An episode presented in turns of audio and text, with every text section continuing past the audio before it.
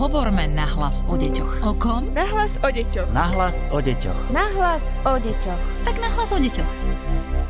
Pre všetkých rodičov máme opäť ďalší podcast, v ktorom sa budeme rozprávať o tom, kedy môžeme navštíviť so svojimi deťmi poradňu čo nás tam čaká a ako nám v poradni môžu pomôcť. Táto covidová situácia odkrýva totiž mnoho problémov a my vám chceme poradiť pri riešení. Volám sa Darina Mikolášová a mojimi dnešnými hostkami sú psychologičky Lucia Lenická a Martina Uríková. Obe pracujú vo výskumnom ústave detskej psychológie a patopsychológie. Vítajte dámy a hneď prvá otázka pre vás, pani Uríková sú v tomto čase poradne otvorené alebo s nimi môžeme problémy našich detí konzultovať iba dištančne? Poradne sa riadia nariadením pandemickej komisie. Aktuálne sú nové nariadenia, ktoré budú platné od 8.3. Poradne budú pracovať aj prezenčne formou individuálneho vyšetrenia. Rodič aj dieťa druhého stupňa musia prísť na vyšetrenie s negatívnym testom keď sledujem niektoré stránky poradní, viem, že všetky informácie, ktoré sa týkajú návštevy poradne alebo ako fungujú, zverejňujú na svojich webových stránkach. Takže treba sa buď s nimi skontaktovať telefonicky, alebo si pozrieť ich stránku a určite vám tieto informácie poskytnú, informácie, ktoré sú aktuálne v čase. Áno, to je podstatné, riadiť sa informáciami, ktoré sú aktuálne v čase, zvlášť keď je situácia takto nestabilná. Čo všetko sa rieši v poradniach, možno aj v aktuálnej covidovej situácii? Situácii úplne najviac? Na Slovensku máme dva typy školských poradenských zariadení. Jedno nesie názov Centrum pedagogicko-psychologického poradenstva a prevencie a druhé Centrum špeciálno-pedagogického poradenstva. V oboch sa venujú a svoje služby poskytujú deťom od narodenia až do ukončenia prípravy na povolanie ich zákonným zástupcom, pedagogickým zamestnancom.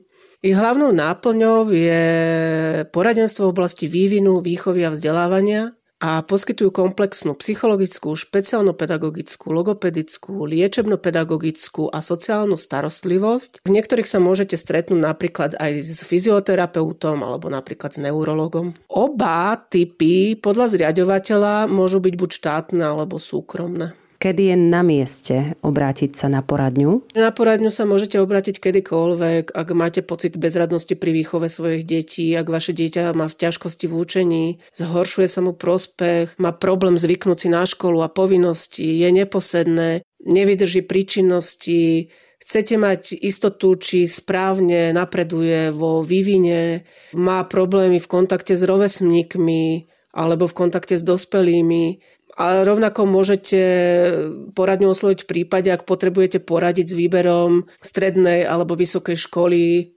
alebo vás zaujíma, či je vaše dieťa intelektovo nadané, alebo vás zaujíma, či je vaše dieťa dostatočne zrelé a pripravené na nástup do školy. Tých dôvodov je naozaj veľa. Doplní nás aj psychologička Lucia Lenická. Nech sa páči. Ja by som ešte chcela k tomu doplniť, že možno je to na mieste aj v prípadoch ťažkých situácií, ktoré dieťa alebo celá rodina zažíva a to môže byť napríklad smrť nejakého člena rodiny alebo prípadne kamaráta alebo rozvod alebo nejaké iné tragické udalosti.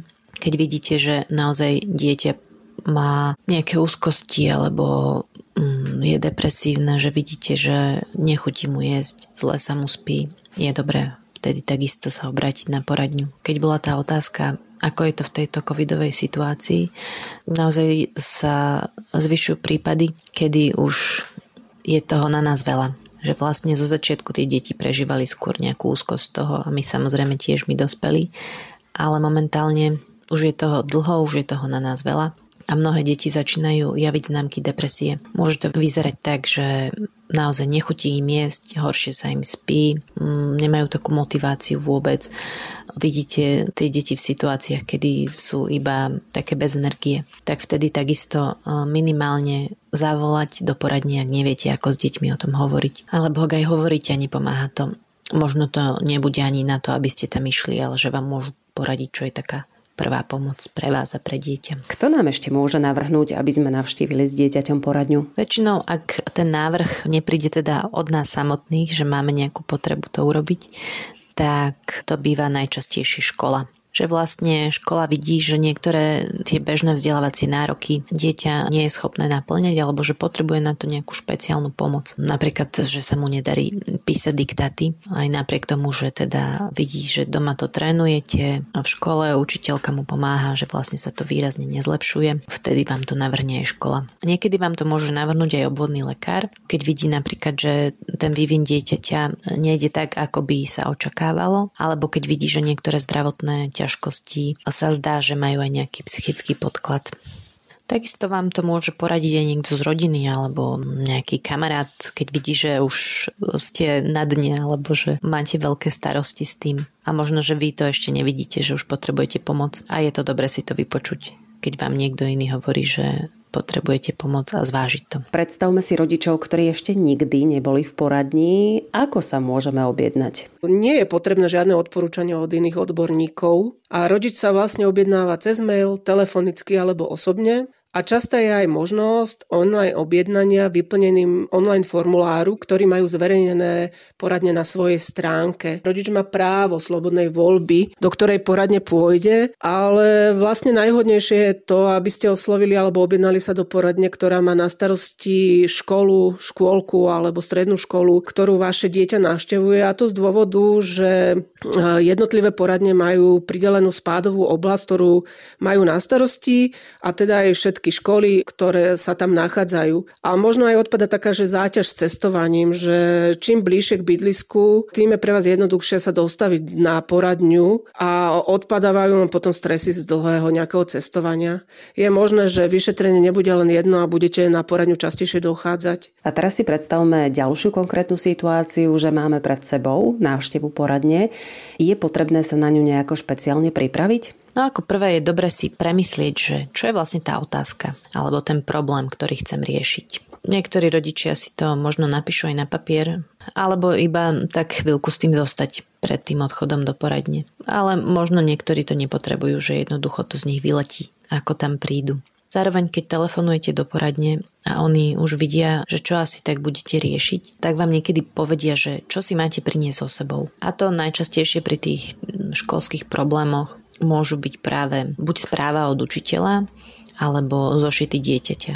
Keď som teda hovorila už ten príklad s diktátmi, keď teda dieťa ťu sa nedarí písať diktáty, tak vlastne vás môžu poprosiť, aby ste priniesli zošit s diktátmi alebo potom to môžu byť aj správy od odborných lekárov. Netreba sa toho bať, keď si idete pýtať správu od učiteľa alebo od lekára. Tento systém spolupráce je už rokmi zabehnutý, takže oni vedia a dajú vám to, čo potrebujete. Ako vysvetlíme dieťaťu, že musíme ísť do poradne? Čo mu máme povedať? Myslím, že rodičia z tohto môžu mať trochu obavy, že ako toto dieťa zoberie a ako tomu porozumie.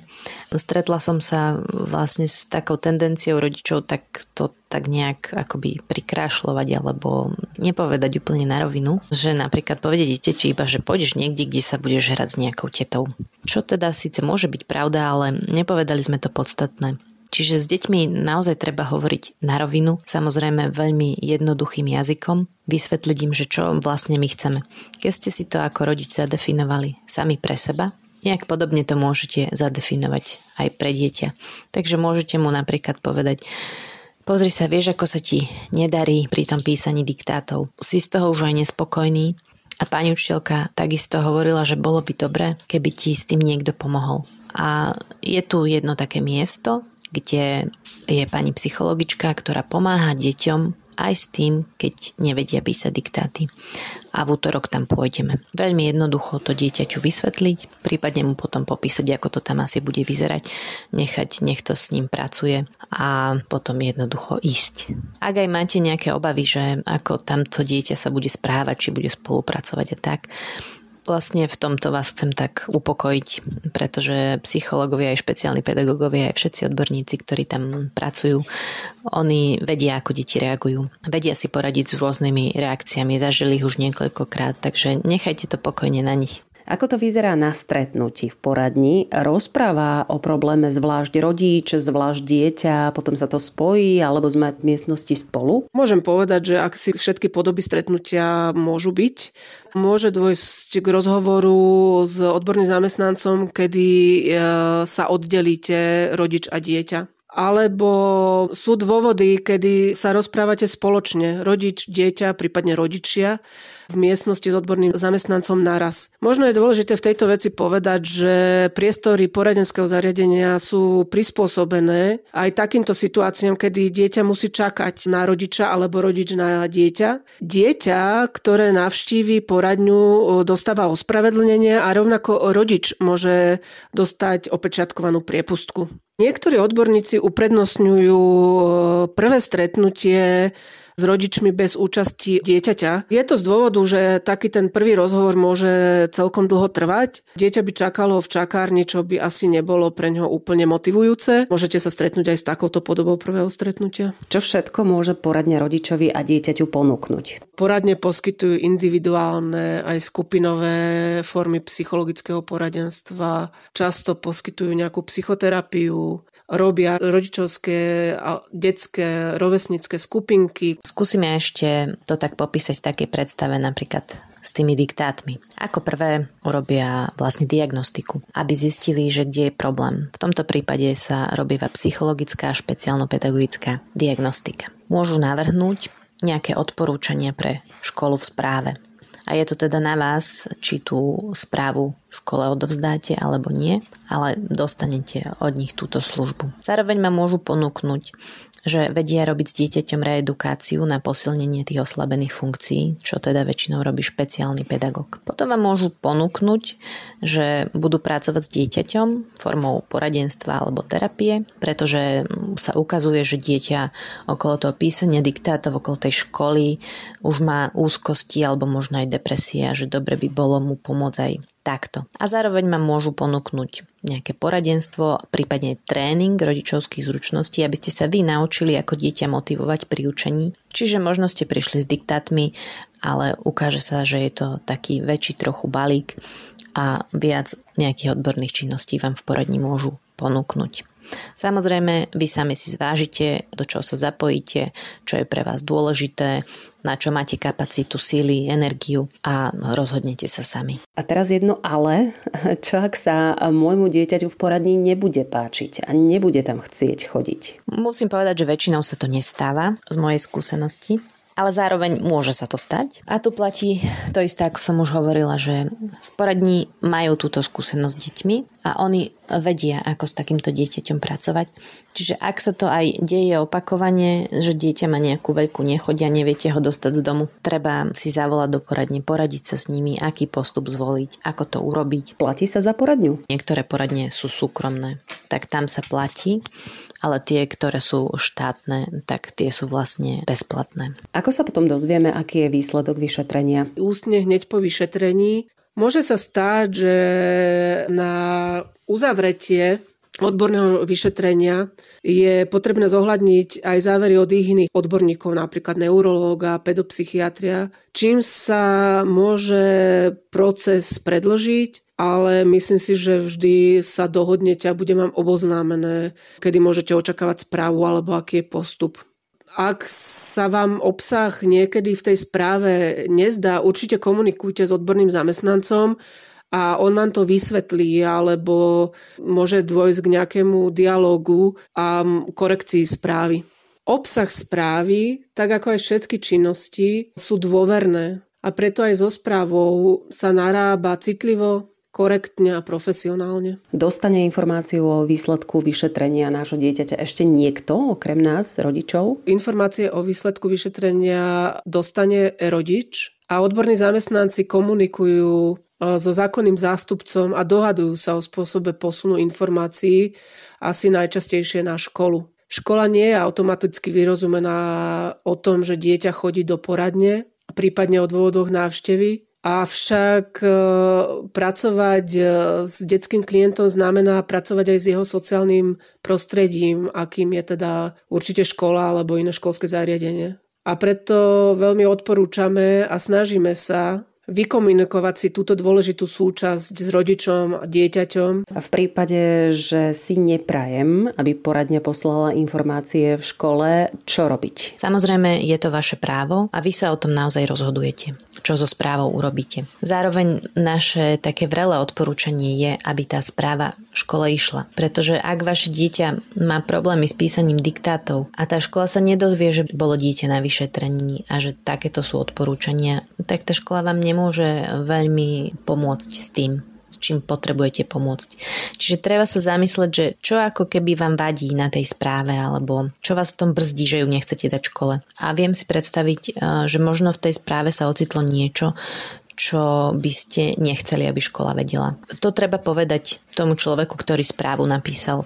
A naozaj si to môžete vydiskutovať a môže sa stať, že on vám povie, že OK, v poriadku, nie je to také dôležité pre riešenie tohto problému a vymažete to odtiaľ. Alebo možno máte obavy, že ako tá škola sa k tej správe postaví. To takisto môže byť. Ak máte takéto obavy, hovorte tiež s človekom, ktorý tú správu napísal a oni už majú skúsenosti s tými jednotlivými školami, ako tie školy reagujú.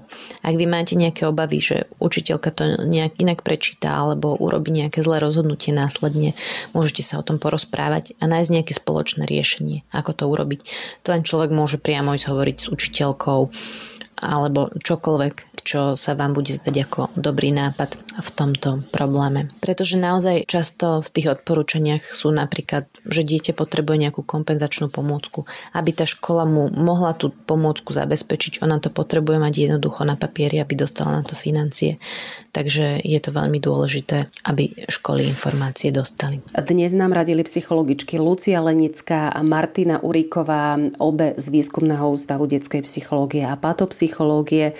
Tento ústav pre vás pripravuje aj podcasty na hlas o deťoch. Ten najbližší bude opäť na budúci pondelok. A pokojne nás kontaktujte na hlas o deťoch zavinač woodpub.sk. Takisto nás ale nájdete aj na Facebooku Výskumného ústavu detskej psychológie a patopsychológie. Podcast Nahlas o deťoch realizujeme v rámci národného projektu štandardizáciou systému poradenstva a prevencie k inklúzii a úspešnosti na trhu práce. Projekt sa realizuje vďaka podpore z Európskeho sociálneho fondu a Európskeho fondu regionálneho rozvoja v rámci operačného programu Ľudské zdroje. Hovorme nahlas o deťoch. O kom? Nahlas o deťoch. Nahlas o deťoch. Nahlas o deťoch. Tak nahlas o deťoch.